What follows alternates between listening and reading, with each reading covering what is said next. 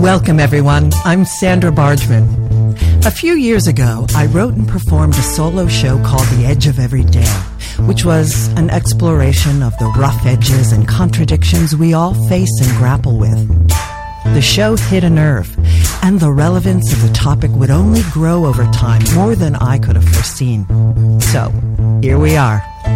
Real talk with real people, sharing stories and perspectives that spark provocative invitations to leap out of what's safe, on the edge of every day. Thanks for listening. Hello, everyone, and thank you for joining me on the edge of every day here on talkradio.nyc. Tonight, we are live in the hive with author and UN humanitarian Trudy E. Bower for our 55th episode entitled The Hunger Paradox. For those of you who have become loyal listeners here on the edge of every day, thank you so much for spending time with me and my guests. Our numbers keep growing, and I have you to thank. I couldn't do it without you. So please continue to share this podcast with friends and family and take a moment to subscribe to my YouTube channel, Sandra Bargman, on the edge of every day. If you're tuning in for the first time, welcome to the edge. If you like what you hear and you want to check out my past episodes with my inspiring guests, you can find them on talkradio.nyc, on your favorite podcast platforms, and on my YouTube channel. Again, that's Sandra Bargman on the edge of every day. This show is about pushing boundaries and exploring rough edges. Through conversations and shared stories with friends and colleagues, it's my hope that we can begin to understand our edges. And what I mean by edges is those places where we are fearful, those places where we are resistant to change, those places where paradoxes and contradictions live in our beliefs and in our understandings, both about ourselves and about the world around us. Listen, we live in edgy, tumultuous times, and people are complex. The more we recognize our own edges and get real about them, the more we can help others to do the same. And that I fully believe can help to change the world. So thanks again for tuning in. And without further ado, it is time to introduce our guest this week. A native of Princeton, New Jersey, Trudy E. Bower studied French literature at Smith College and international affairs at Columbia University inspired by the writings of Victor Hugo and an internship at the United Nations in New York. She embarked on an overseas career with CARE, Cooperative for Assistance and Relief Everywhere, and the UN World Food Program, spanning 30 years, where her interests in social justice, languages, and travel intersected. She managed food assistance programs in India, Bangladesh, Mozambique, Burundi, Madagascar, Cote d'Ivoire, and Ghana, the latter two as country director. Her most challenging assignments were working in countries where political instability and violence coexisted with managing food emergencies and raising her two daughters. In 2011, Trudy began co-authoring The Hunger Crime. She has contributed articles to two published works of nonfiction. This is her first work of fiction. Hello and welcome, Trudy Bower. You're going to need to unmute, my friend. Thank you so much for having me, Reverend Sandra. And uh, oh, please just call me Sandra. I appreciate that. Uh, this is my uh, first uh, live uh, interview, so it will be a, a new experience. oh, every- yay! Very exciting. You're diving right in. Well, you have so much to share with the world, so I I know that this must be a, li- a wee bit unnerving for you, but I I appreciate you just plowing through and doing it because I know you're going to have to do a bunch of them. So I'm I'm happy to be your guinea pig. I'm very happy you are.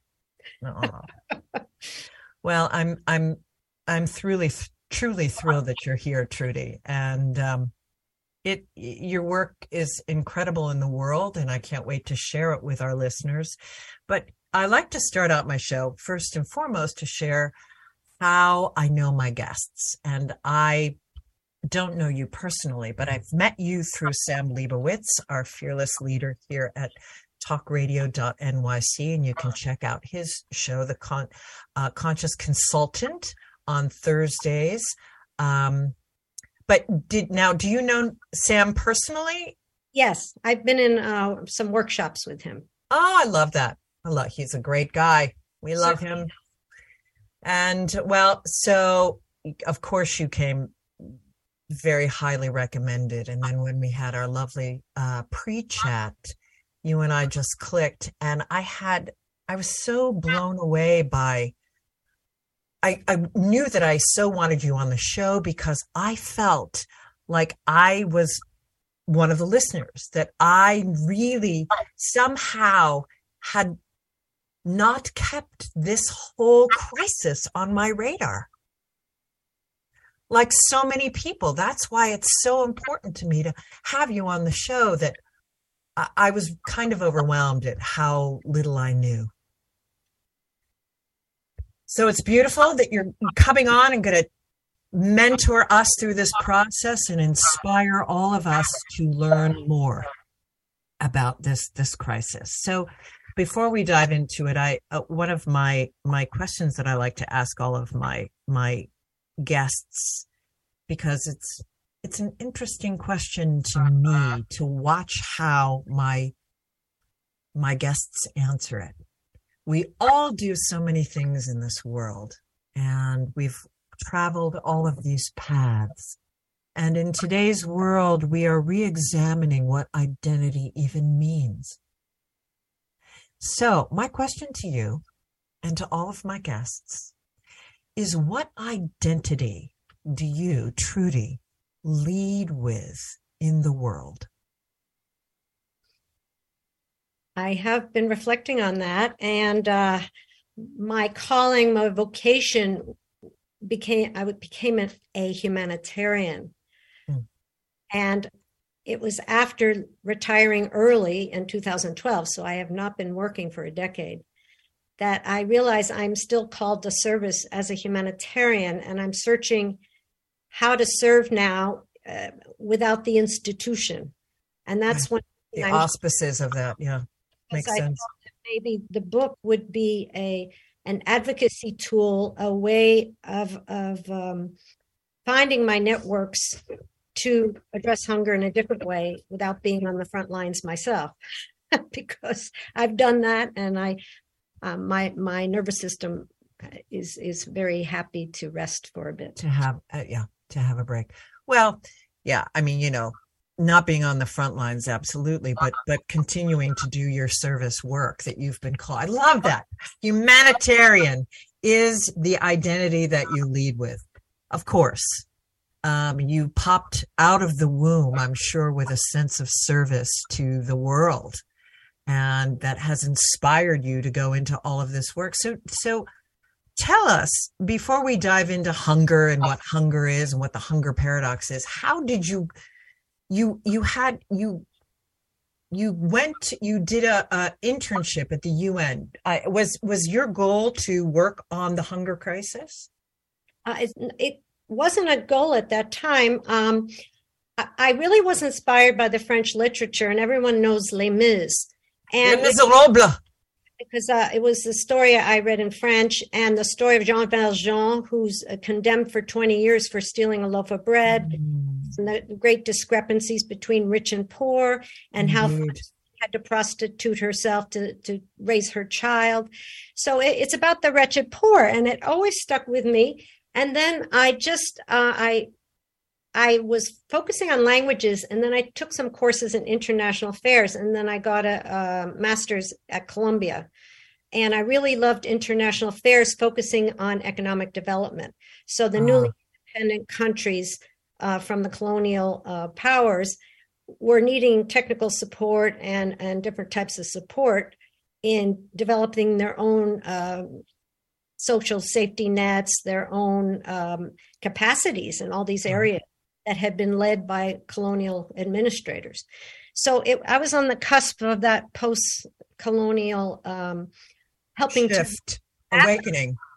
because my first post in Africa was in Mozambique. It, it had only been independent 10 years. So it was very exciting and optimistic. It was a very Mm. optimistic time, even though there was a, a lot of um, wars, but people had hope. People had hope. So from I'm saying I went from international affairs and I went to the UN and I met a lot of the peacemakers. I saw Willy Brandt who was making overtures to each Germany, East Germany. Many of you don't know about that, but he made the rapprochement between East and West Germany that had been separated by World War II. And then I would see like Jimmy Carter and Andrew Young. So I really um, I, I just felt a connection with the peacemakers and the social justice. So these Mm. things led me when I had a job, I wrote job letters and I had three offers. One was in uh, the Department of Commerce, one was going to Japan, and one was going to India with CARE as an intern. And I just gravitated to going to India with India. as an Yeah. intern. Not even a job. I mean- Interesting. Wait, did you feel calling to the Indian culture as well? Well, I was a Sort of a visceral connection?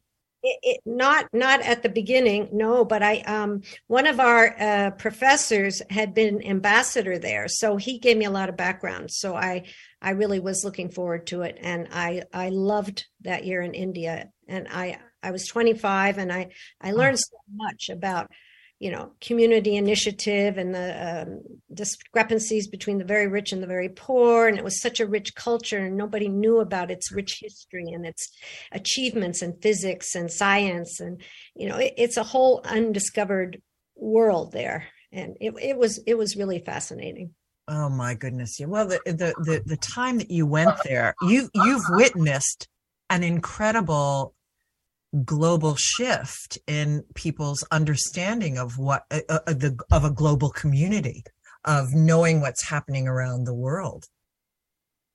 yes i've seen countries go forward i've seen countries go backward and uh yeah um many of the countries i had been in were among the least developed and they had challenges politically i i enjoyed every post for different reasons and i most loved connecting with the communities and my female counterparts and i really felt we were making a difference whatever program it was it was uh, reforestation or it was uh, my favorite was school feeding because you're investing in a child in the present Getting- Mm.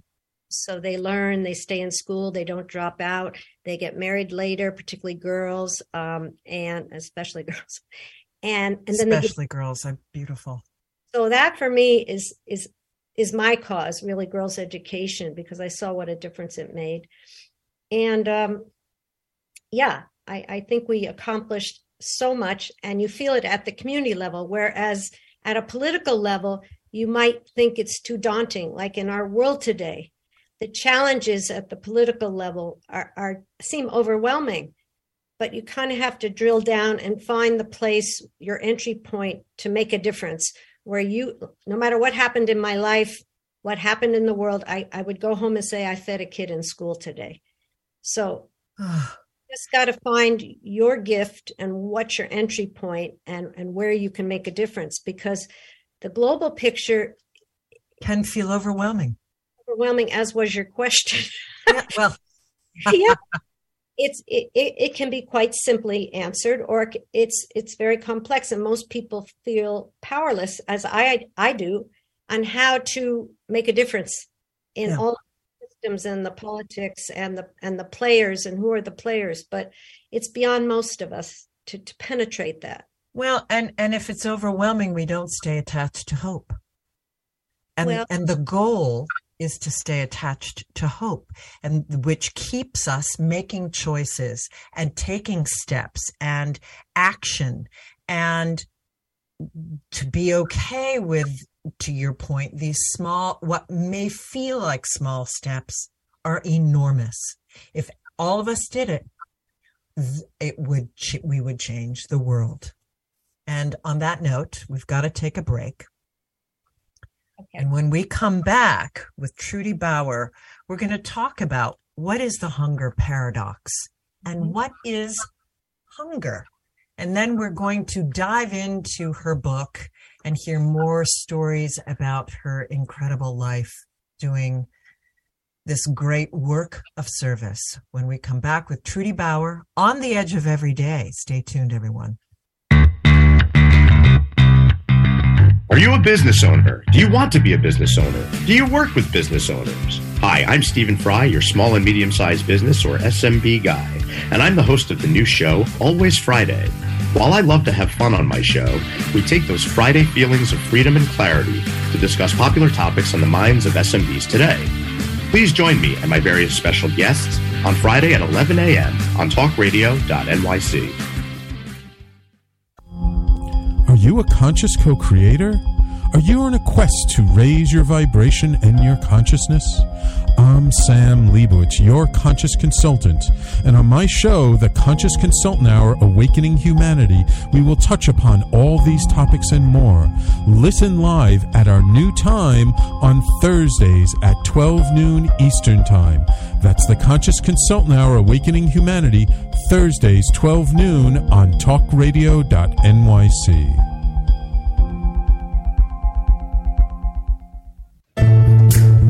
Are you on edge? Hey, we live in challenging, edgy times, so let's lean in.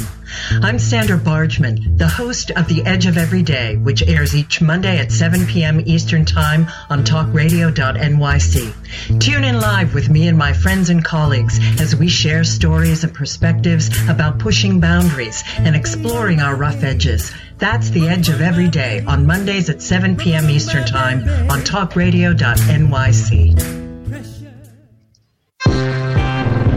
You're listening to Talk Radio NYC. Uplift, educate, empower.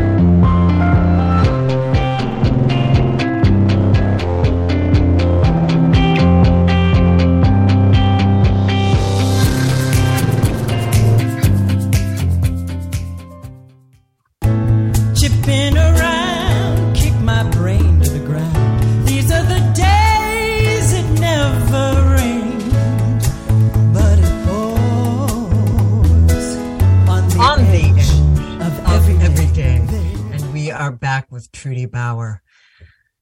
Okay, well, we talk a lot about paradox, of course, here on the edge of every day. Um, the tension between opposites is is is the focus of of our understanding of what the edge really is. And so when I I read um, when I was doing my research on you, when you taught, you said we need to talk about the hunger paradox, and to read it was such again such a stick over the head like wow. So the hunger paradox i have a little thing that i've i or i can let you say what is the hunger paradox? So what tell us what is Why the hunger paradox go first and see if our our uh, definition well it's it's that the, the hunger is on the rise that we have enough food on the planet we create and grow and have enough food on our planet to feed all 8 billion people. And yet, we have all this, this food crisis. Yes, well, that is absolutely correct. And actually, the term was coined by one of our former presidents, Dwight D. Eisenhower, in 1960. And mm. from his experiences in war and traveling, he had uh, observed there were hundreds of millions of people suffering from hunger and malnutrition, whereas countries like the US had these vast surpluses. And he had the brainchild to envision a multilateral institution, the World Food Program, yeah. part of the UN system, to help uh, equi- equilibrate the supply and demand, and donor countries would transfer their surpluses to the newly independent uh, developing countries. So that uh, he his idea was implemented in 61 as an experiment, and in 63 it became instituted And here we are, it's 60th birthday year. And who could imagine the stars would be aligned that our book would come out the same year as the 60th birthday of the World Food Program. So it's it's really quite uh, it's a beautiful uh, circle there. And the other hunger paradox was expressed by a current executive director uh, who's an American, former governor, uh, David Beasley. And he was making the comparison between all the wealth generated by during the COVID period. Like at the height of COVID, there was like $2.7 trillion in the stock market generated. And he was begging billionaires for 5 billion to save 30 million people from dying of hunger that was his um, updating of the hunger paradox. So you see, the extremes are are becoming even are becoming more extreme, more extreme, and yeah. and and um, very sad, um, very very sad. So that's that's the hunger paradox. Well, on one of the websites that I that I am doing my research, um, it, it it said what is one of the questions was what is hunger which I found uh, uh, uh, that was a, a, again a really stark question, and that it's more far more complicated than people, you know, just being hung, feeling hunger. Well, it is feeling hunger. It's the body telling you you need food. Of um, course, but... many different definitions. Um, FAO, uh, the Food and Agriculture Organization, and WFP, they tend to say hunger equals undernourishment, meaning you don't have the energy calories you need to live malnutrition a yeah. healthy life now nutrition is a vast uh, array of definitions like obesity is malnutrition so there are many forms mm-hmm. of malnutrition but hunger they tend to uh, link it to calories for survival the energy calories yeah. to, to survive. So that's well and i also appreciated the how it, it talked about the interconnectedness of poverty and inequality and conflict, political conflict, and climate change and weak government and health systems, all of this driving, you know, to understand the problems, the crises that we are all like the climate crises, which we're going to get into as well, but that that they're all linked. Well, I was reflecting on your very complex question and actually, the the hunger crisis was a perfect storm of of four uh, threats. We call them in in the emergency preparedness lingo. Mm. Um, the number one cause of hunger today is conflict. Yes. And if out of every dollar that WP spends, 80 cents will go to the man made disasters versus development, building capacity, supporting f- small farmers. Yeah. So 80 cents is going to saving lives due to conflict which which is a band-aid it, it it's not getting to the core issues right okay so there's there's four causes of the global crisis the number one was conflict the conflict. second the, the um, climate change events yeah. Actually we noticed these trends in the 90s um, we were 80% development and 20% emergencies in the 90s and all of a sudden between the war in Yugoslavia and then there was drought in South Africa and drought in the Horn. So we were facing three mega emergencies at once, and we started having to plan for more big emergencies every year and and the donors were shifting their funds to emergencies. So practically overnight we went from 80% of our funding to development to 8 90% to emergencies. So the development funds sort of dwindled and and that really was harmful to long-term sustainability because the emergencies were saving lives but then we had to move into we we had a progression where we just didn't stop feeding we tried to get them back into their livelihoods and support them with tools and seeds and resettlement and working with HCR to bring back refugees but having you know this development money to to plant trees, to do more agroforestry and land mm-hmm. reclamation. This is a function of also donor priorities that they want food to be used to save lives first, and, and they felt food aid was expensive. However, since then, it's no longer in kind, it's over 60% cash. And we've really empowered the recipient countries and communities because we're buying the food either in the country or in the community from small farmers or in the region or internationally. So we're mm-hmm. doing less of a transfer of our food to their country to using getting those systems in place for them. So they're they're we're building markets for their production, and and so it's very exciting how the aid um, paradigm has changed. So it, it's it's not transferring surpluses, but it's giving the equivalent in money. So you're improving, you know, farmer capacity and market to market structures. Yeah, yeah, yeah. That's a hopeful comment in the middle of this conversation. But before the climate change, um, yeah, the second one is is climate change events. So we haven't had all the the um, funds to really prepare as as I felt. And why is that? Be- because emergency. Because nobody believed. Yeah, it. No, because it was always a priority to save lives and move on and, and mm. recover and move on. Yeah. But I think we see the same mentalities in all our governments in terms of prevention or repair of infrastructure. It always gets shifted and and to to deal with other priorities or to spend less money. But the long-term investments seem to be put off until something breaks and then they want to fix it. Uh, yeah. Um thing i want to say but oh, for me the climate um, connection. this, this whole hunger crisis has just revealed the fragility of our systems. Yeah.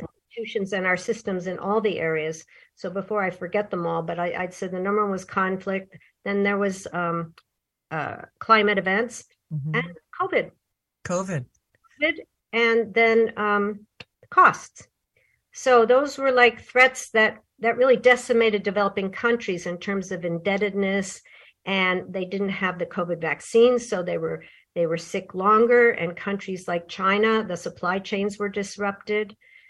And the, the last one, of course, was the war in Ukraine, where Ukraine fed 400 million people and then became a beneficiary of food assistance because yeah. they have enough food to feed themselves. So we have all of these um, elements of this global crisis. And although the food and the and the sort of fuel prices have more or less stabilized, the elements of the fragility are still there.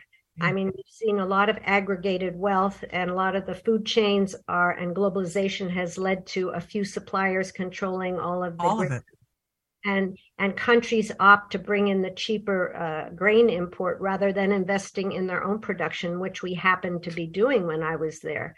In sort of the 2000, we were trying to produce rice in in West Africa, and it was too expensive for us to buy compared to Asia. So our rules wouldn't allow us to buy it unless they met this, the parity in, in the international price. But that even the, the country couldn't afford it, so they, they the government rather bring bring the cheap Asian rice in. Oh my goodness! So the the supply chains have been severely disrupted by, uh, yeah, by by COVID but they were already fragile. And as we know, globalization didn't benefit everybody, which is why we're having a lot of our um, struggles now with inflation and and um, jobs and communities yes. that disappear because uh, mm-hmm. you know the steel mills go out of business and things like that. So yeah, we've had a perfect storm, and um, I think we've seen the fragility of our institutions, our investment in public health, our um, emergency preparedness. I mean, we did pandemic pre- preparedness in the late 90s, early 2000s. Uh-huh. We with the militaries, we trained all over the world, the UN. But then our country was not prepared, which was shocking to me. Truly shocking.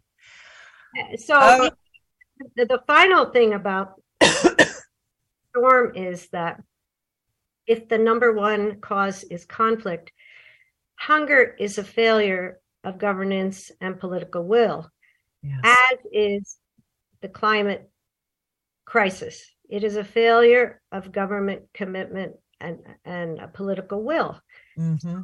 Until we can address those, these bigger root causes cannot be addressed. Exactly. where we, we cannot solve these issues without getting real You know, as citizens, I, I, I guess uh, we have to be vocal. We have we we may have to sit out on the street like uh, uh, Greta Thunberg, or or or you know, have a movement that will. Well, and I think that we do, but but we have to be even more vocal. And and that's this is a perfect segue. We've got to take a break. We've all got to become more vocal, even more vocal. And your book is a part of that. So when when we come back, no, I know so. When we come back with Trudy Bower, we're going to dive full on into her book that she's co-authored, uh, "The Hunger Crime." and the power of storytelling to educate. When we come back with Trudy Bower on the edge of everyday, stay tuned. Are you passionate about the conversation around racism? Hi, I'm Reverend Dr. TLC, host of the Dismantle Racism Show, which airs every Thursday at 11 a.m. Eastern on talkradio.nyc. Join me and my amazing guests as we discuss ways to uncover, dismantle, and eradicate racism.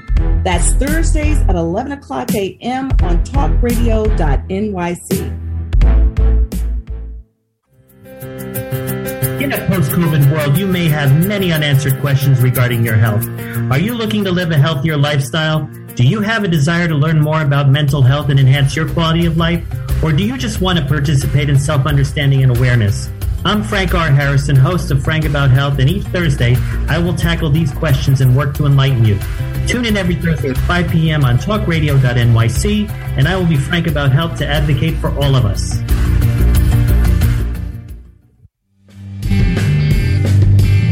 Hey everybody, it's Tommy D, the nonprofit sector connector coming at you from my attic.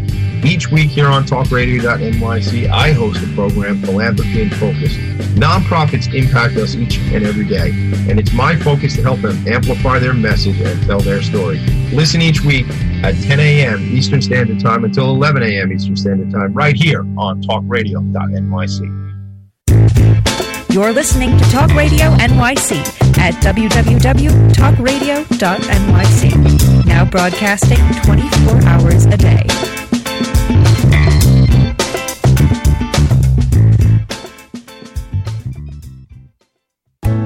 Chipping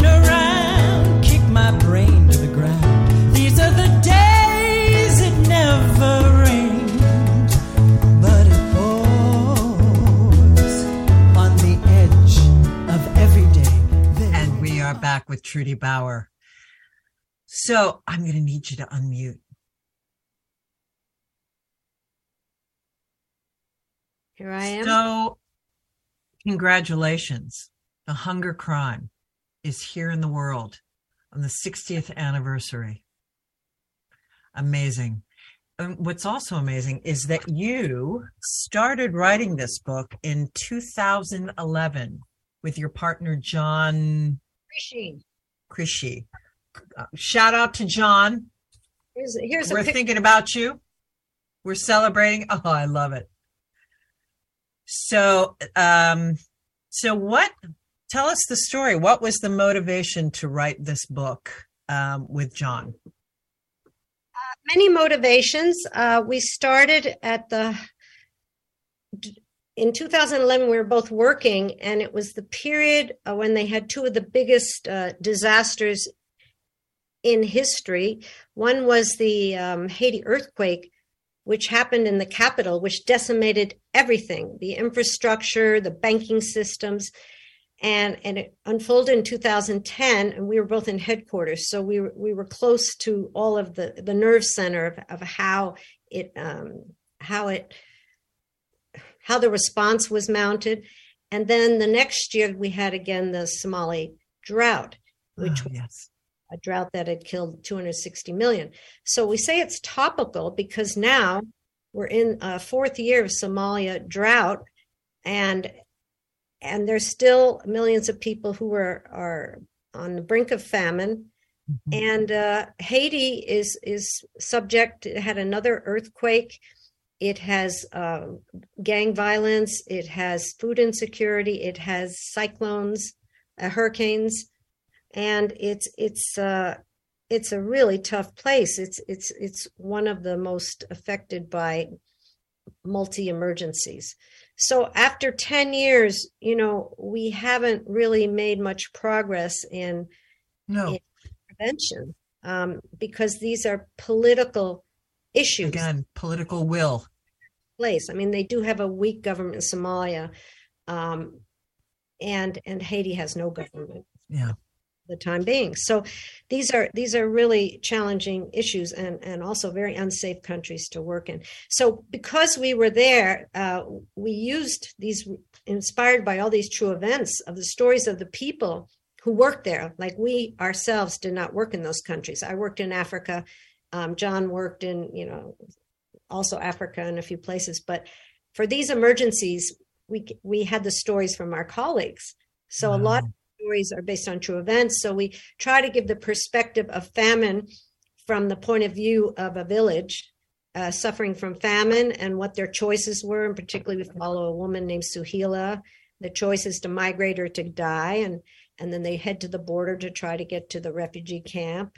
Um, we we have the protagonist Bentano who who leads a mission into Somalia and has an event there and it's upended his life and he's trying to deal with uh, how do you say the collateral damage of all of uh, all of the danger that he's been confronted with and so it's also it's it's layered It's a thriller. humanitarian events but it's a hero's journey as Yes, well indeed. because it's how uh, Bentano he finds his way back to to peace and hope and joy after Mm. after giving away a lot and and suffering and and uh, going through PTSD. So I, I think there's a little of, of this story for everyone really who suffered trauma. I think of the military, but we wanted this book to be highly entertaining because it is a tr- crime thriller, very fast. It's a very light plot with the subtext of the hero's journey. Um, so we wanted it to be exciting and like a roller coaster, but also against a backdrop of true humanitarian events. So I say it's about hunger and it's about hope. So we want to There's the paradox. people to feel hopeful that this one man navigated his life and ended up on the other side and how we how he's been inspired by all by all the other actors and his bromance with his African mentor. So it's Oh, interesting. Okay. basically people we know, so they all know who they are. But it also was a, a community effort because a lot of I, when I acknowledgments, we had a lot of our colleagues give their stories, and and I read the early uh, manuscripts and read the, the current manuscripts and do testimonials. So it's not just our book; it's the book of our community, and it's a window into our lives, our sacrifices, our commitments Mm. and who we are as an institution and people working for this wonderful the institution. legacy and the service that you you have provided. You mentioned PTSD. Did did you go through any of that in your work? Oh, yes, I did. I can only imagine. I mean, we're I'm I'm chuckling, but my God, I can only imagine.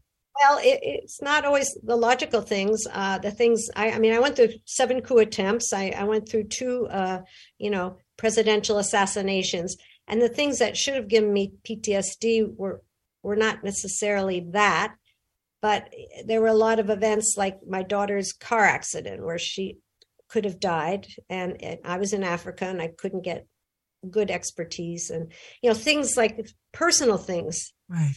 traumatizing. Um, and I think those events, in trying to protect them in a bedroom when we have army going door to door looting and that kind of thing. So it was m- the trauma of trying to protect them that that really took a lot out of me. When I was alone, I, I felt I always felt safe. I, I always say when in one of Jane Goodall's movies, she said that the snakes never bothered her because she belonged there, and I never felt personally threatened.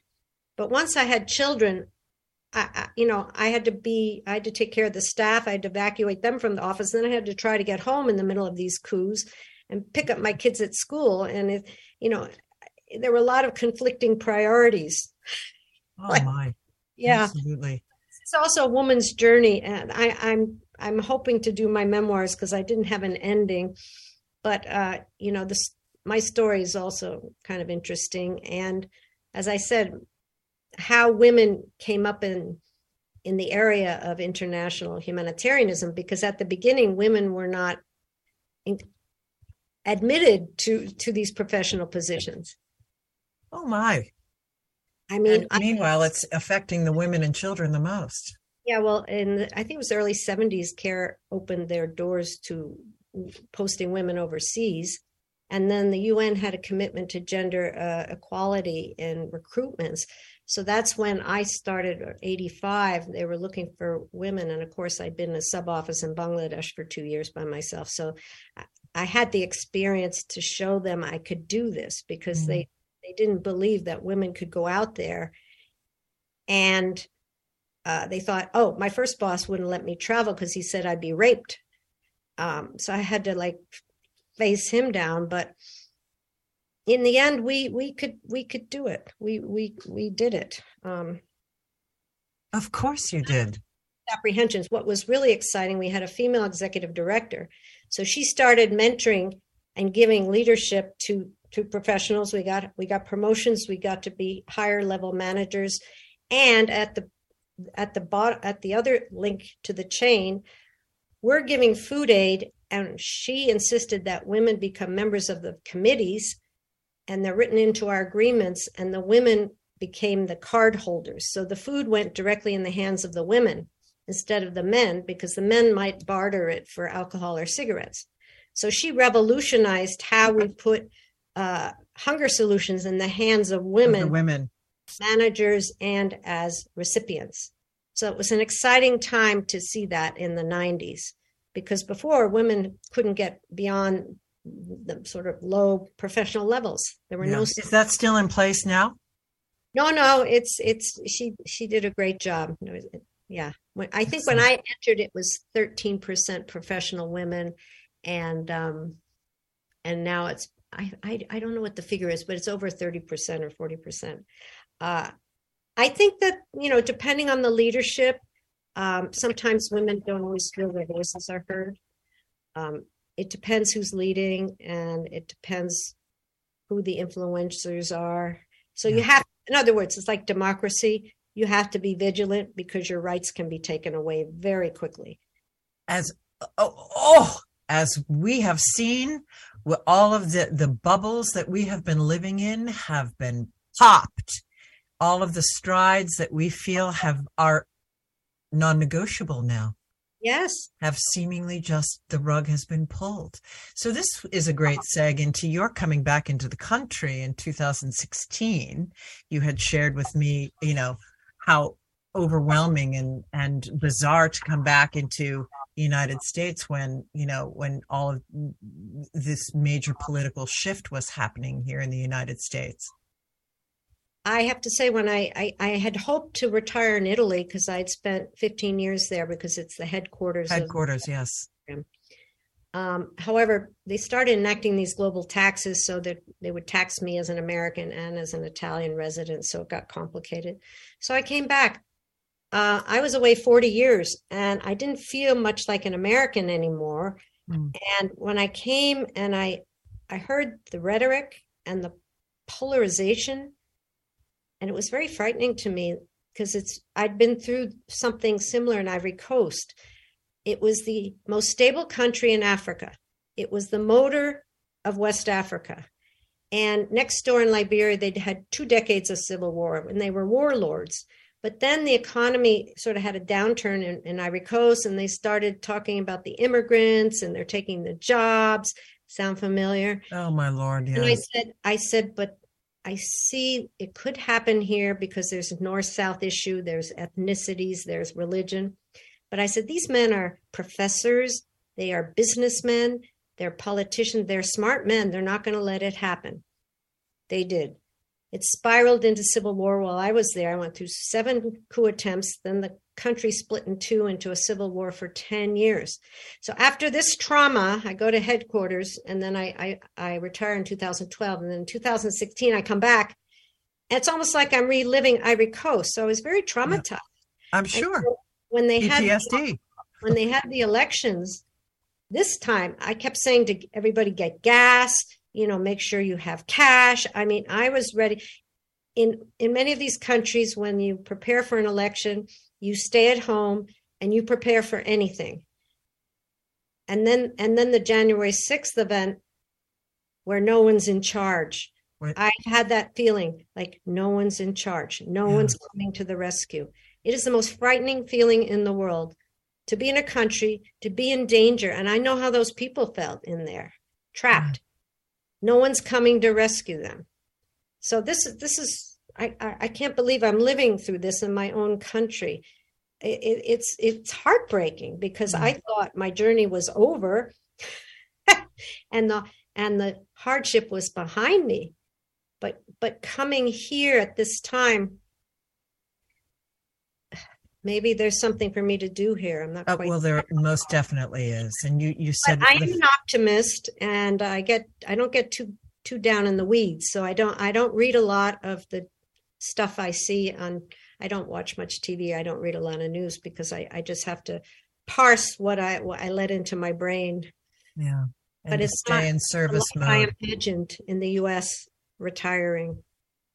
I've been more of a hermit than anything. So this this could be my opportunity, and both of us, John and I, to to find um, find networks and find a voice. And this book it, it could reach many people in different ways. We have our own community. It celebrates our community. And most importantly, it honors humanitarianism. I don't think I spoke Yes. about that, but I looked it up. It's the it's the val- belief in the value of human life. Human life. And this is something I think I'm hearing so much about humanity. When Tyre was was m- murdered, and the and the care, one of the spokespersons said, "You're going to see acts that defy humanity." Yes. So how we got to this point where human life has no value? For some, has no Some. value. Yes. Well, we have to take a break, Trudy. Um, but this is this is um, it's really it in a nutshell. We're here. This where we those of us with a voice have to stand up and share it in a big way. And you doing this podcast and writing your book and getting your story out and using the power of storytelling to educate people and for me to use this podcast as a platform, all in the service of these challenging times in which we find ourselves. So, we're going to take a break. We're going to come back for our last section and we're going to find out where you can get this book. And um, it's launching on February 7th, and we'll share those details when we come back with Trudy Bower on the edge of every day. Stay tuned. Hey everybody, it's Tommy D, the nonprofit sector connector coming at you from my attic. Each week here on talkradio.nyc, I host a program Philanthropy in Focus. Nonprofits impact us each and every day, and it's my focus to help them amplify their message and tell their story. Listen each week at 10 a.m. Eastern Standard Time until 11 a.m. Eastern Standard Time, right here on talkradio.nyc. In a post COVID world, you may have many unanswered questions regarding your health. Are you looking to live a healthier lifestyle? Do you have a desire to learn more about mental health and enhance your quality of life? Or do you just want to participate in self understanding and awareness? I'm Frank R. Harrison, host of Frank About Health, and each Thursday I will tackle these questions and work to enlighten you. Tune in every Thursday at 5 p.m. on talkradio.nyc, and I will be frank about health to advocate for all of us. Are you a conscious co creator? Are you on a quest to raise your vibration and your consciousness? I'm Sam Leibowitz, your conscious consultant, and on my show, The Conscious Consultant Hour Awakening Humanity, we will touch upon all these topics and more. Listen live at our new time on Thursdays at 12 noon Eastern Time. That's The Conscious Consultant Hour Awakening Humanity, Thursdays 12 noon on talkradio.nyc. You're listening to Talk Radio NYC at www.talkradio.nyc. Now broadcasting 24 hours a day.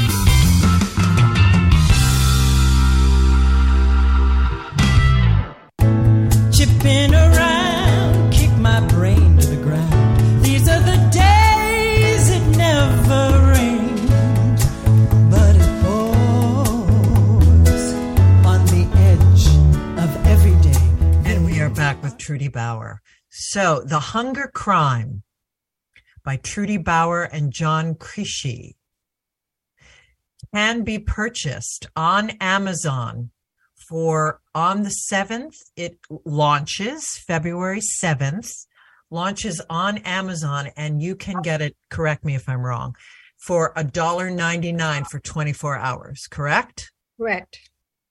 So mark your calendars, folks. Run, don't walk to get this book on Kindle, uh, on Amazon.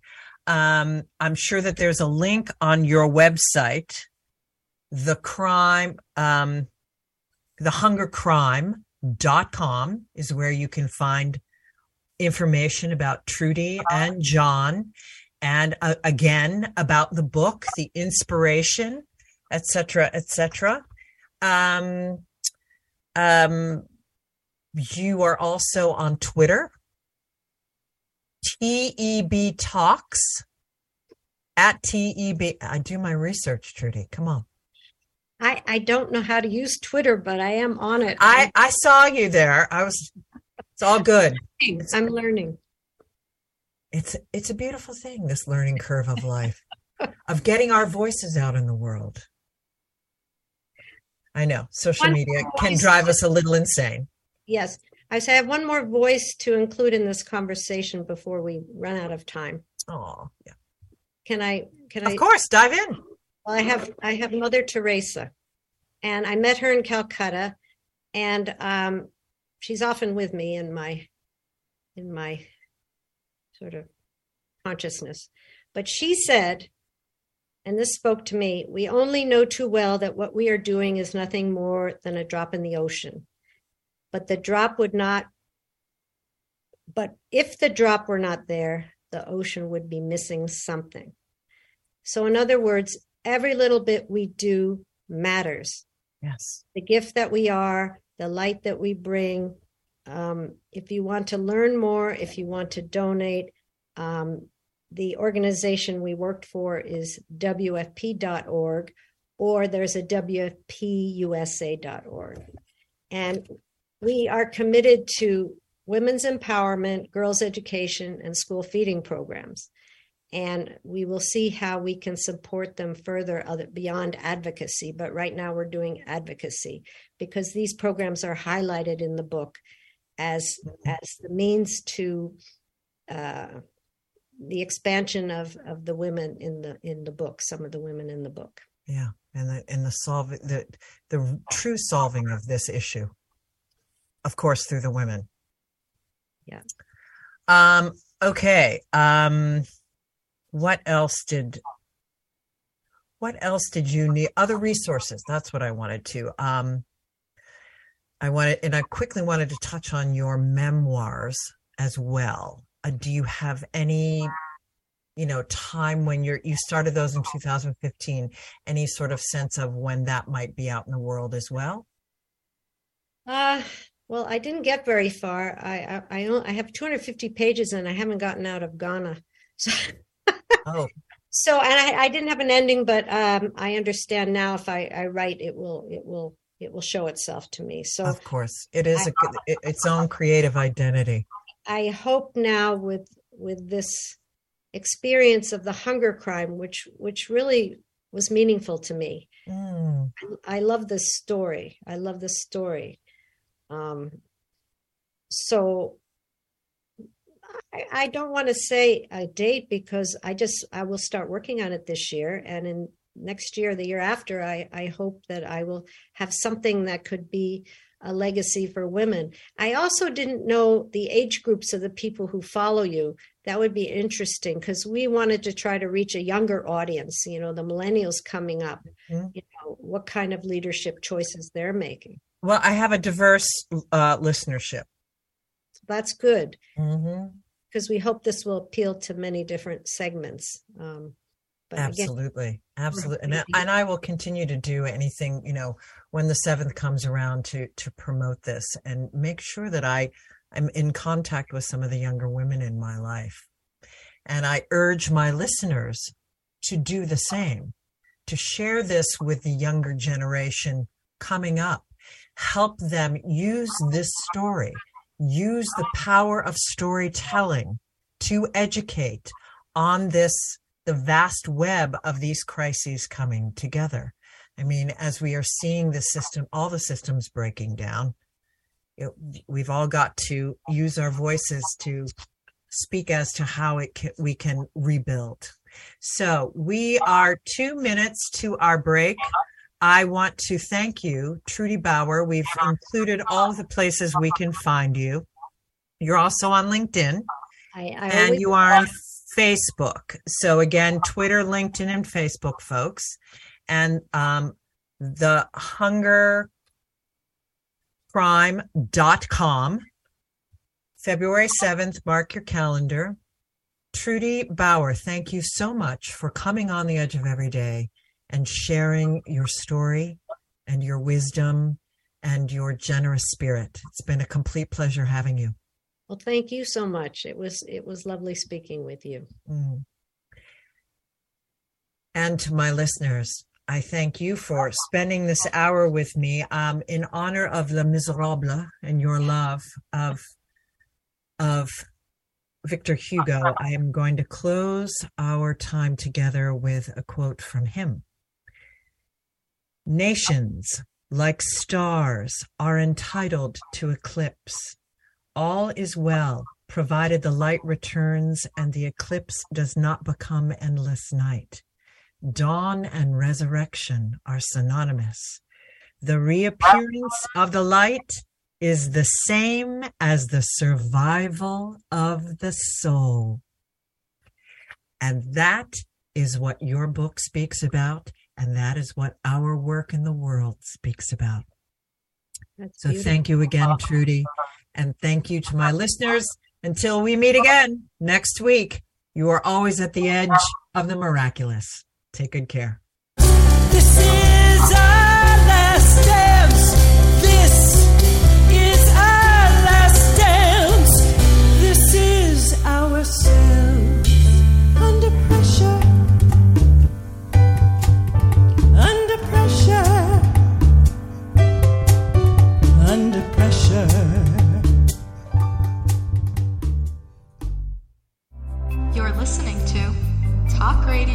NYC.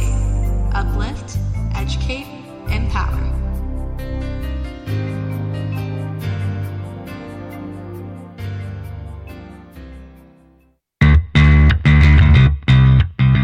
Are you a business owner? Do you want to be a business owner? Do you work with business owners? Hi, I'm Stephen Fry, your small and medium sized business or SMB guy, and I'm the host of the new show, Always Friday. While I love to have fun on my show, we take those Friday feelings of freedom and clarity to discuss popular topics on the minds of SMBs today. Please join me and my various special guests on Friday at 11 a.m. on talkradio.nyc. Are you on edge? Hey, we live in challenging, edgy times, so let's lean in.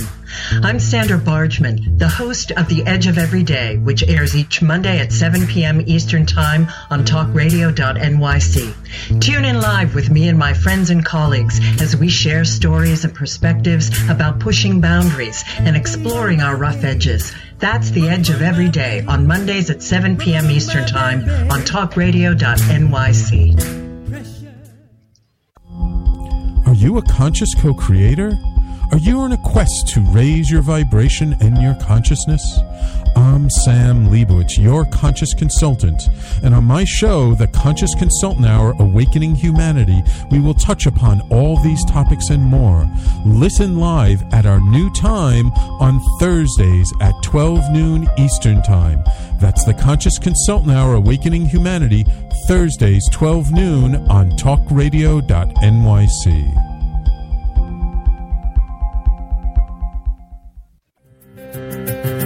In a post COVID world, you may have many unanswered questions regarding your health.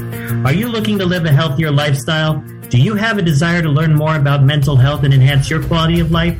Or do you just want to participate in self understanding and awareness? I'm Frank R. Harrison, host of Frank About Health, and each Thursday I will tackle these questions and work to enlighten you.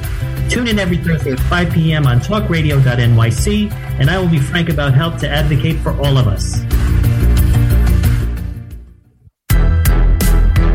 Passionate about the conversation around racism?